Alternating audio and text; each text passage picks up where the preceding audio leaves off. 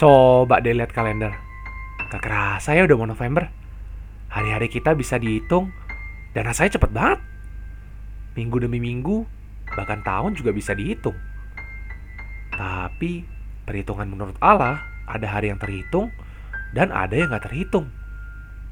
Alkitab juga mencatat ada hari-hari yang tidak terhitung.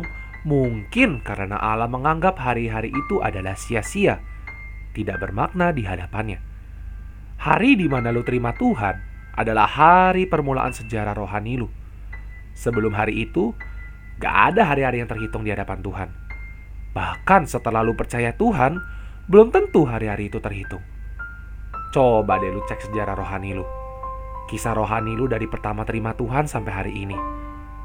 Berapa banyak waktu lu sia-siakan? Semoga kita bisa belajar menghitung hari-hari kita seperti yang pemazmur katakan di Mazmur pasal 90 ayat 12. Ajarlah kami menghitung hari-hari kami sedemikian hingga kami beroleh hati yang bijaksana.